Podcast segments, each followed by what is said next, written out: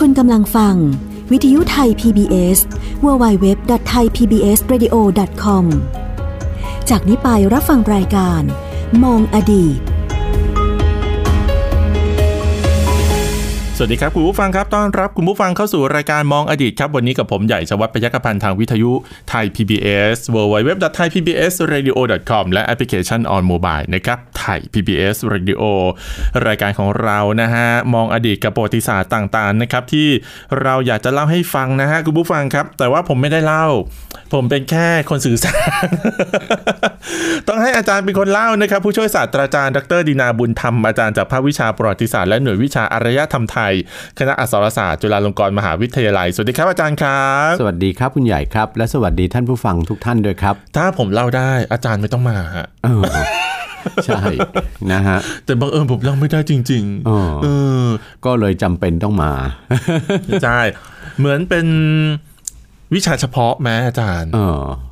อะไรประมาณนั้นนะครับ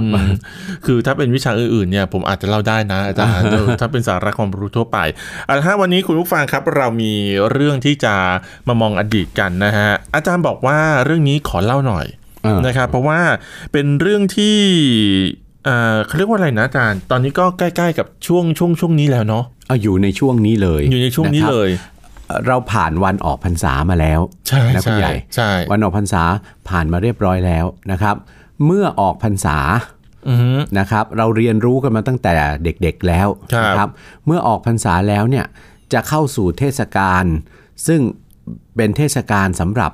เอ่อชาวพุทธพุทธศาสนิกชนในประเท ค ศ รับ ไทยเราเนี่ยเอ่อประกอบพิธีอะไร ทอดกระถิน พิธีทอดกระถินใช่ไหมครับเป็นเทศกาลที่เรียกว่าเทศกาลบุญกระถิน อืม นะงานบุญกระถิน เทศกาลหรือบางคนก็เรียกเทศกาลทอดกระถินนะค ครั รั บบ เทศกาลทอดกระถินก็จะมีช่วงระยะเวลาต่อไปอีกหนึ่งเดือน เท่านั้น ใช่ไหมครับ หลังเก้าพรรษาเอ่อ เท่านั้น ขอเท่าหลังออกพรรษา เท่านั้นเหรอฮะ อ่าหนึ่งเดือนหนึ่งเดือน ไปจนกระทั่งออกพรรษาคือแรมหนึ่งค่ำเดือน 11 ใช่แต่ ใช่ไหมครับ เอ่อใช่ใช่ใช่ฮะ อ่า ใช่ฮะ เมื่อวันที่ 24 ยี่สิบสี่ใช่อ่ายี่สิบสี่ขึ้นสิบห้าค่ำเดือนสิบเอ็ด เออแล้วก็ขึ้นสะพานครับแต่นั่นวันคือวัน วันออกพอร อก รษา พรรษา ครับ แต่พอออกพรรษาปุ๊บในวันออกพรรษายังทอดกระถินไม่ได้ ต้องหลังออกพรรษาหนึ่งวันเป็นต้นไป คือแรมหนึ่งค่ำก็ได้ แรม เยเอ หนึ่ง ฮะ ค่ำเดือน 11 นั่นคือวันแรกของเขาเรียกว่าเข้ากระถินนาการ อืม นะเข้าสู่ ฮะ เขตของการทอดกระถิน บุญกระถินเนี่ยจะมีไปได้อีกหนึ่งเดือน อืม จนกระทั่งถึงแรมหนึ่งค่ำเดือน ครับ 12 หลังวันลอยกระทงหนึ่งวันน่ะ อืม ใช่ไหมครับ ครับ หลังวันลอยกระทงหนึ่งวันก็ยังยังทอดกระถินได้อยู่ ครับ และหลังจากนั้นก็สุดกระถินการละ เพราะฉะนั้นกระถินการถือว่าเป็นอะไรในศัพท์ศัพท์ในทางพระพุทธศาสนาเอ่อกระถินการเนี่ยการทำบุญกระถินเนี่ยถือว่าเป็นการละทาน อืม คือเป็นเป็นการทำบุญทำทานที่จำกัดการจำกัดเวลา อืมฮะอาจารย์ นะครับ ก่อนที่จะไปเรื่องเรื่องเรื่องอื่นๆที่เกี่ยวข้องกับก อ่า ระถิน ผมถามนิดหนึ่งอันนี้ บุญกระถิน ครั ใน บ เมื่อเรามีมีโอกาสได้ทำบุญมาแล้วสามเดือน อ่า ช่วงเข้าพรรษา เข้าพรรษา แล้วทำไมอย่างนั้นต้องต้องออกอีกเดือนหนึ่งแล้วเราถึงได้เรียกว่ากระถินล่ะอาจารย์ทำไมเราต้องต่ออีกเดือนหนึ่ง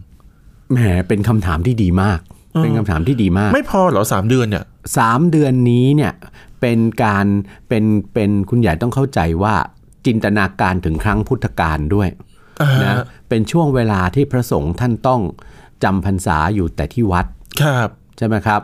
นะจำพรรษาอยู่ที่วัดท่านออกเดินทางไกลออกไปไหนต่อไหนก็ไม่ได้ด้วยนะครับ ครับ แต่ว่าในครั้งพุทธกาลเนี่ยมันมีเรื่องราวที่ระบุอยู่ว่าเหตุผลที่พระพุทธเจ้าจะทรงต้องทรงบัญญัติให้มีมีกถินการเนี่ย ครับ เกิดขึ้นเนี่ยมันมันมีมันมีเหตุมาตั้งแต่ครั้งก่อนที่พระพุทธเจ้าจะจะทรงบัญญัติให้พระสงฆ์ต้องอยู่จำพรรษาสามเดือน อืม นะครับเอิ่มนั่นก็คือออขออภัยท่านทรงบัญญัติการจำพรรษาแล้ว ครับ นะสามเดือนแล้วเนี่ยนะครับเออพอออกพรรษาแล้วเนี่ยในครั้งพุทธกาลเนี่ยเอ่อระบุเอาไว้ในพระสูตรบอกว่า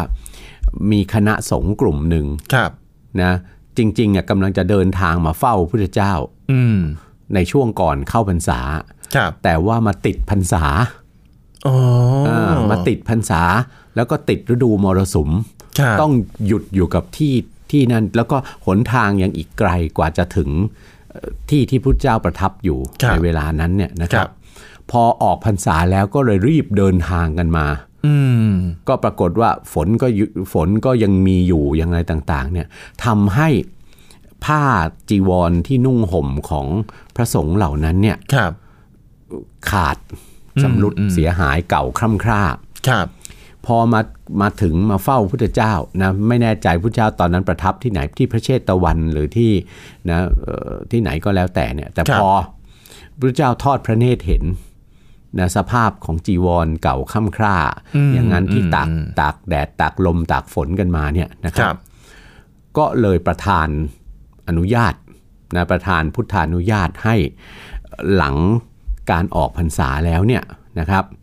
เอ่อพุทธศาสนิกชนสามารถนำผ้าใหม่ อืม ผ้าไตรจีวรใหม่เนี่ย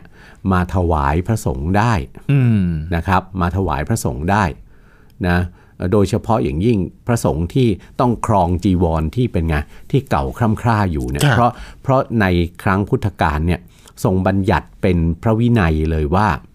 พระสงฆ์ถือครองครองผ้าไตรจีวรเนี่ยชุด ครับ ผ้าครองของท่านได้เพียงเท่าไหร่ หนึ่ง เพียงหนึ่งชุดเท่านั้น เพราะฉะนั้นท่านก็ทรงออนุญาตนะว่า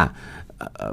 ออกพรรษาแล้วเนี่ยให้รับไตรจีวรใหม่ได้ ครับ นะถือว่าถือเสมือนว่าเป็นไตรจีวรประจำปีอะการถวายไตรจีวรประจำปี แต่แน่นอน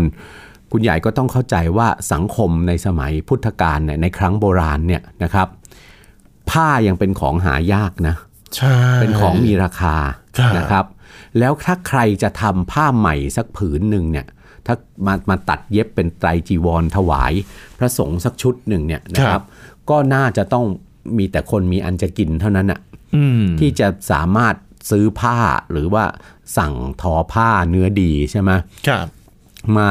ถวายพระสงฆ์ได้ใช่ไหม ครับ แล้วที่สำคัญที่สุดพระสงฆ์ชุมนุมสงฆ์ในเวลานั้นก็เติบโตขึ้น อืม ไม่ได้มีแต่พระสงฆ์เพียงแค่จำนวนเล็ก ๆ น้อย ๆ แล้ว ครับ นะพระสงฆ์ก็มีจำนวนมากขึ้นนะครับ เพราะฉะนั้นพระพุทธเจ้าทรงอนุญาตว่าอ่ะถ้าเขาจัดหามาได้เพียงแค่เท่าไหร่ชุดเดียว ครับ ใช่ไหมมาถวายในที่ชุมนุมสงฆ์ อืม ใช่ไหมครับ ก็เป็นหน้าที่ที่พระสงฆ์จะต้องทำการตกลงกันเอง อืม คือพูดง่ายก็คืออุปโลกท่านใช้วิธีคำว่าอุปโลกเพื่ออุปโลกเพื่อหาผู้รับผ้าชุดเนี้ย ครับ ผ้าชุดเนี้ยท่านเรียกว่าผ้ากระถิน อืม อืม ใช่ไหมให้ให้มีการอุปโลกกระถินก็คือ ให้พระสงฆ์ในที่ชุมนุมสงฆ์เนี่ยนะครับเอ่อลงมติกัน ครับ ว่ารูปใดจะเป็นผู้ได้ครองผ้าผ้าผ้ากระถิน อืม ชุดนั้น อืม ใช่ไหมเพราะฉะนั้นกระถินเนี่ยคุณใหญ่ ครับ ตามตามความหมายก็คือ ใครจะไปทอดกระถินเนี่ยผ้าไตรจีวรเนี่ยมีชุดเดียวเท่านั้นนะที่ถือว่าเป็นผ้ากระถิน อืม แต่เดี๋ยวเนี้ยกระถินของชาวบ้านเดี๋ยวไว้ค่อยเล่า กระถินของชาวบ้านเนี่ยสนุกมากคือว่าปัจจุบันเนี่ยคนไม่เข้าใจ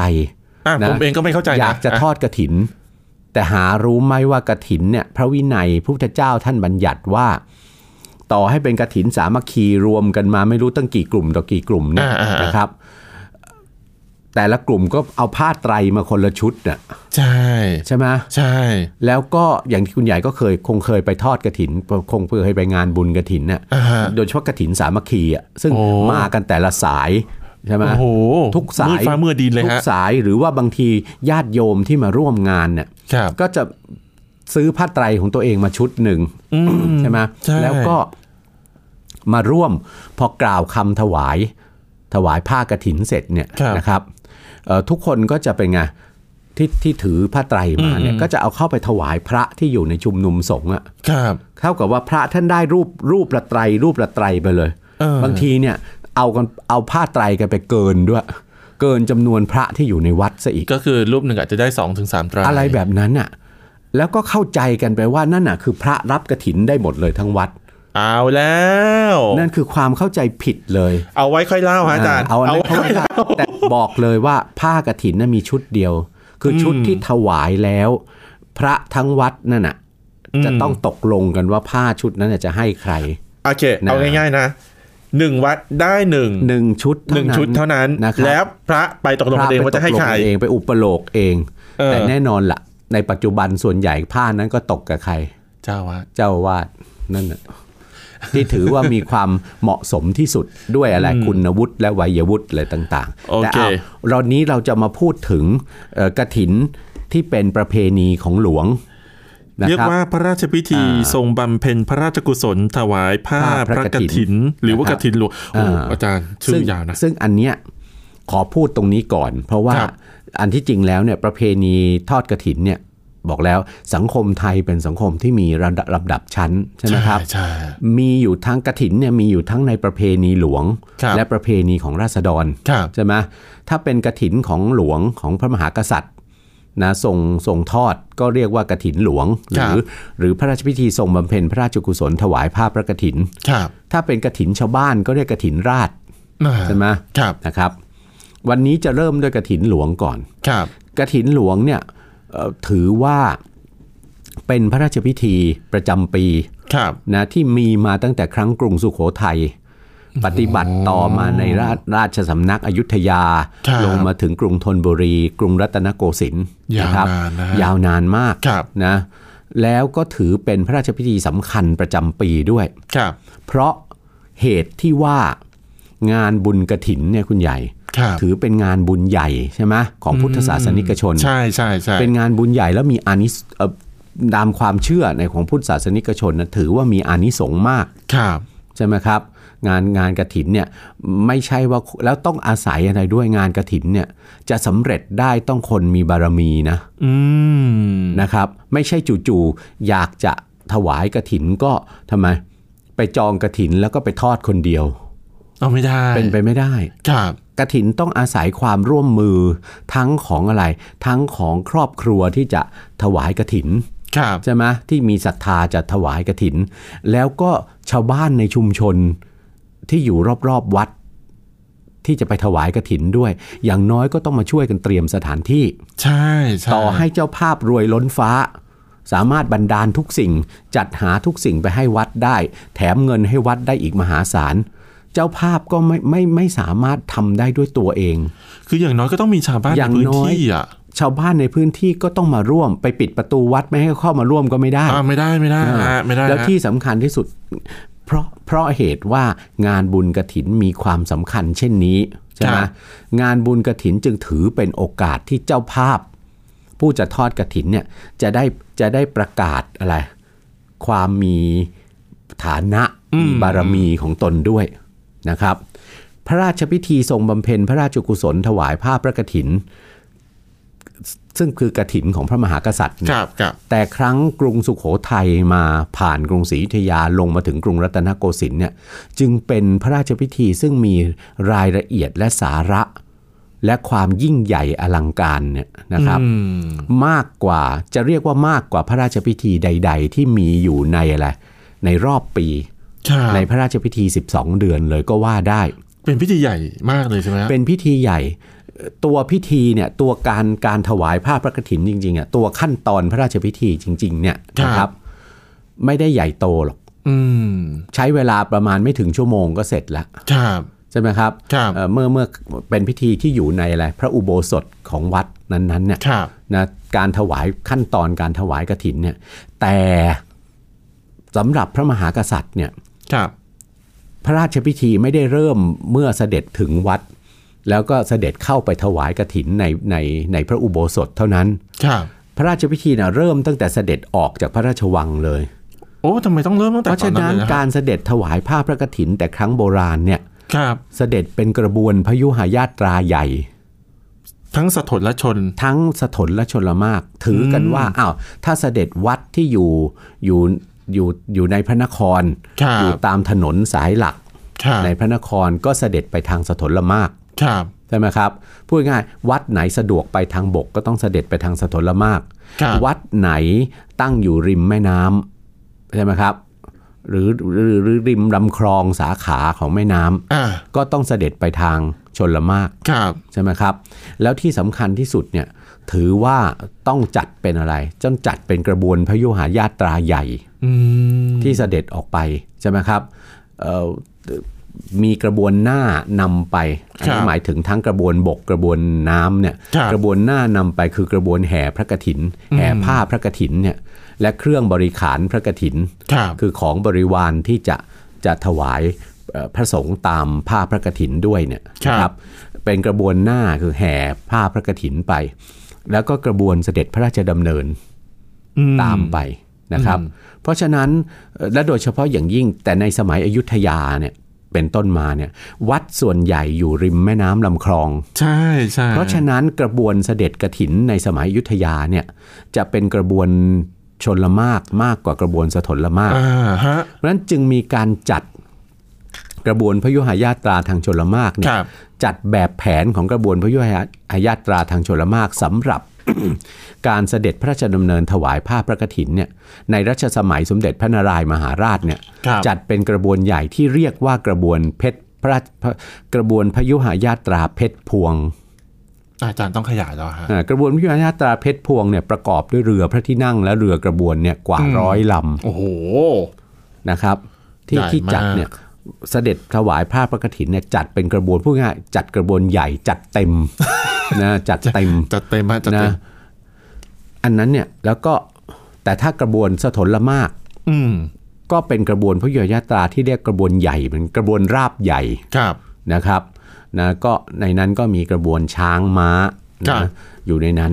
นะครับ แล้วก็พระมหากษัตริย์ประทับประทับบนอะไรพระราชยาน ครับ คือคานหามอะ ครับ นะครับเอ่อเสด็จไปนะในกระบวนนะครับ อันเนี้ยบอกเลยว่า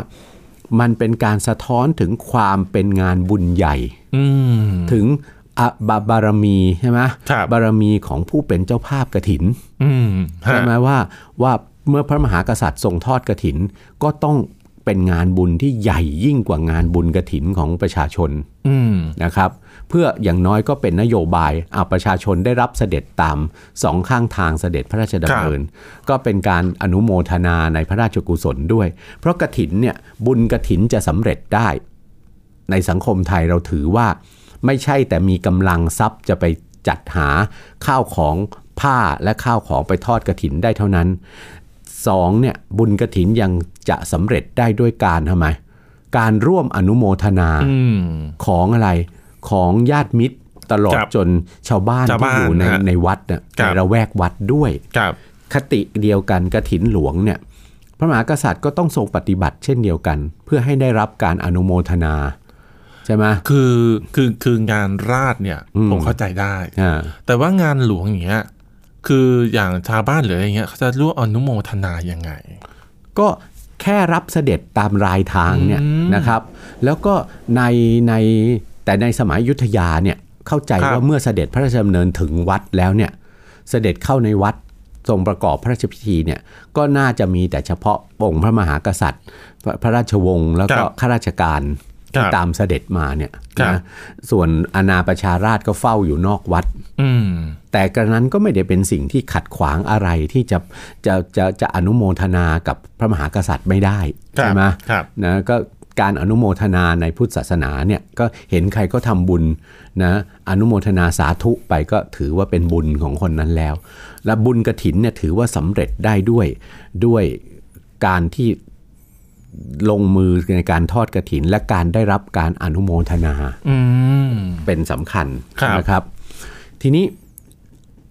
กระถินหลวงเนี่ยแน่นอนก็จะต้องมีสาระมีรายละเอียด ครับ ใช่ไหมมีความพิเศษกว่ากระถินของของราษฎร ครับ ใช่ไหมเริ่มตั้งแต่วัดที่จะถวายผ้าพระกฐิน เลือกยังไง ตั้งแต่สมัยอยุธยาเนี่ยแน่นอนก็ต้องเป็นวัดที่มีฐานะเป็นอารามหลวง อ่า ใช่ไหม ครับ คือวัดที่พระมหากษัตริย์ทรงสร้างทรงปฏิสังขรณ์ ครับ หรือวัดที่ทำไมเจ้านายขุนนางสร้างแต่ถวายไว้ให้เป็นอารามหลวง ครับ นะครับเอ่ออันนั้นเป็นเป็นเป็นเป็นเป็นหลัก แต่แน่นอนมันก็คงจะมีบ้างแหละในสมัยโบราณที่เอ่อโปรดที่จะเสด็จไปวัดที่ชาวบ้านสร้าง อืม เอ่อ ครับ อันนั้นก็สุดแล้วแต่นะ ครับ เพราะในปัจจุบันนี้ก็ปรากฏว่ามีเช่นเดียวกัน ถ้าเสด็จไปในวัดที่ชาวบ้านสร้างเนี่ยแม้ว่าเป็นกระถินหลวง ท่านก็ให้เรียกว่าพระกระถินต้น อืม อ่าเหมือนกับการประพาสต้นก็คือไปแบบชาวบ้าน ครับครับ นะครับ ในสมัยกรุงรัตนโกสินทร์เนี่ยคุณใหญ่ นะฮะสมัยกรุงรัตนโกสินทร์เนี่ยเอ่อสืบมาจนกระทั่งถึงรัชกาลพระบาทสมเด็จ พระปกเกล้าเจ้าอยู่หัวรัชกาลที่7เนี่ย ครับ ท่านทรงกำหนดบัญชีไว้เลย ว่าพระราชพิธีทรงบำเพ็ญพระราชกุศลถวายผ้าพระกฐิน ในแต่ละปีเนี่ย ครับ นะครับ วัดที่อยู่ในข่ายการเสด็จพระราชดำเนินในการพระราชพิธีเนี่ยมี 16 วัด อืม นะครับ มี 16 วัด ส่วนใหญ่เป็นวัดที่มีอะไร มีพระบรมอัฐิ ครับ มีพระบรมราชสรีรังคาร ครับ นะอัฐิคือกระดูก บรมราชสรีรังคารคือขี้เท่า ขี้เถ้า กระดูกนะของพระมหากษัตริย์ ครับ ของสมเด็จพระอัครมเหสี อืม หรือของสมเด็จพระบรมราชชนนีในบางรัชกาล ครับ ประดิษฐานอยู่ใต้ฐานพระประธานนะครับ ซึ่งต่อมาเนี่ยหลังจากรัชกาลที่ 7 วัดเหล่าเนี้ก็กำหนดให้เรียกกันว่าวัดประจำรัชกาล อืม ใช่ไหม ครับ 16 วัดเนี่ยนะครับ มีทั้งที่อยู่ในกรุงเทพมหานคร และที่อยู่ใน ต่างจังหวัด ต่างจังหวัดนะครับ วัดทีหนึ่1 คือวัดสุวรรณดาราราม พระนครศรีอยุธยา เป็นวัดประจำพระบรมราชจักรีวงศ์ ครับ นะเพราะว่าเป็นเป็นบ้านเดิมของอะไรของพระบาทสมเด็จพระพุทธยอดฟ้านะครับ ตั้งแต่ ครับ สมัยท่านยังยังยังยังยังเป็นสามัญชนเป็นขุ คน รับ นางใช่ไหม ครับ วัดที่สองคือวัดพระเชตุพนวิมลมังคลาราม ครับ คือวัด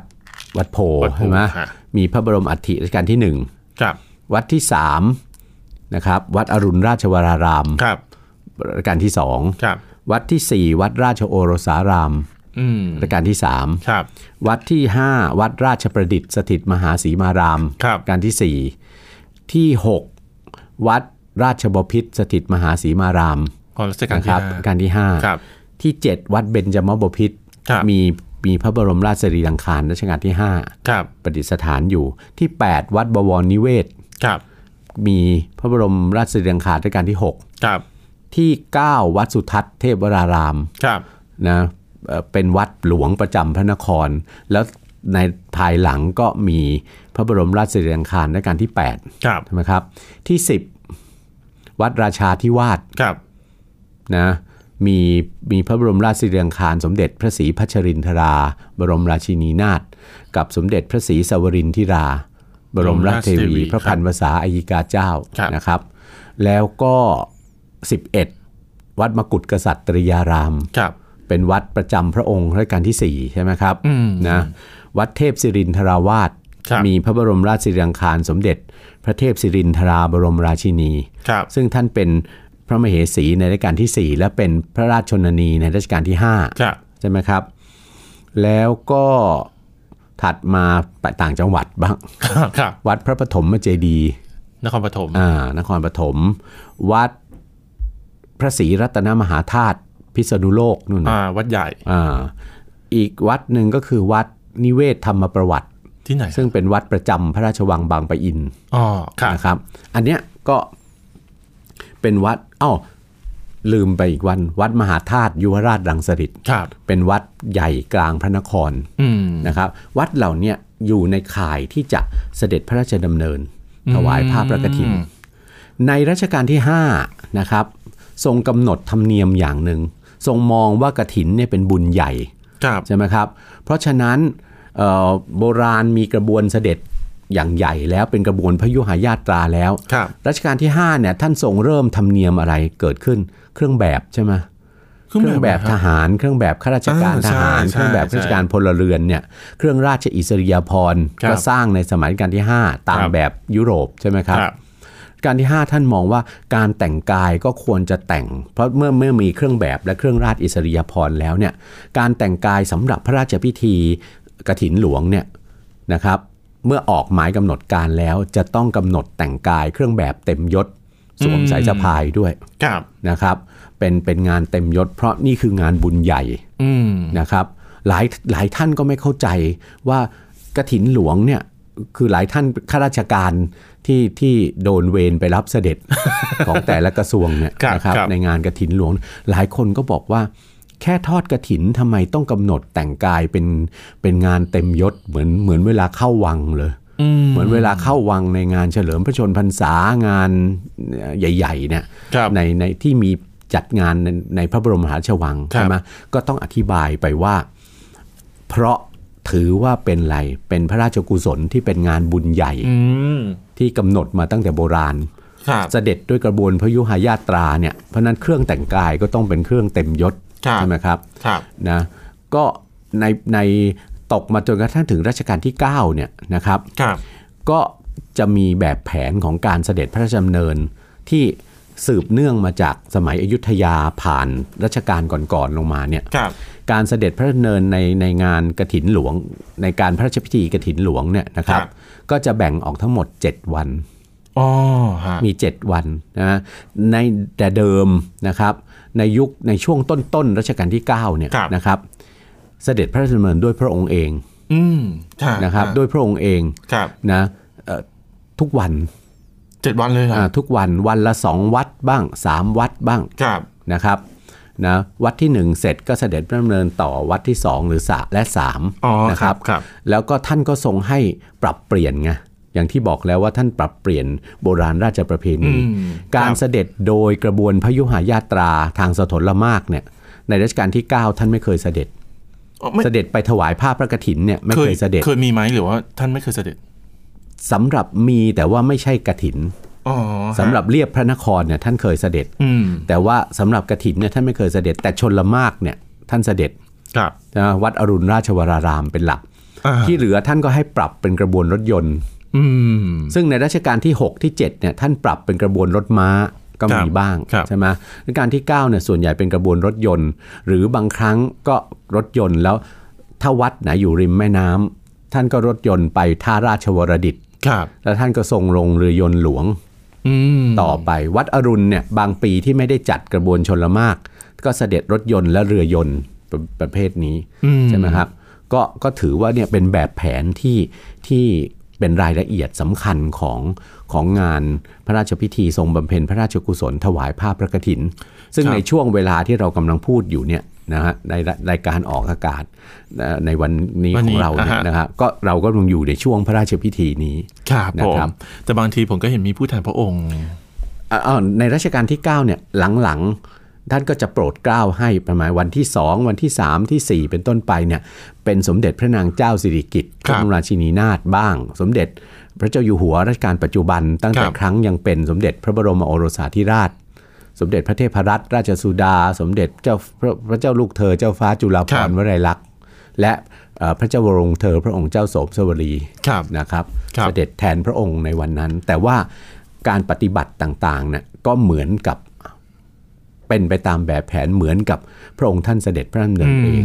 นะครับเป็นงานเต็มยศ 7 วันนั้นนะ ครับผมนะฮะเอาละฮะได้ความรู้นะครับคุณผู้ฟังครับในเรื่องนี้นะฮะที่เกี่ยวข้องกับพระราชพิธีทรงบำเพ็ญพระราชกุศลถวายผ้าพระกฐินนะฮะหรือว่ากฐินหลวงนั่นเองนะครับวันนี้หมดเวลาแล้วนะครับผู้ช่วยศาสตราจารย์ดรดินาบุญธรรมแล้วก็ผมใหญ่ชวัฒน์ปยกพันธ์ก็ต้องขอลาคุณผู้ฟังไปก่อนนะครับ สวัสดีครับ สวัสดีครับ ติดตามรับฟังรายการย้อนหลังได้ที่เว็บไซต์และแอปพลิเคชันไทย PBS Radio ไทย PBS Radio วิทยุข่าวสารสาระ เพื่อสาธารณะและสังคม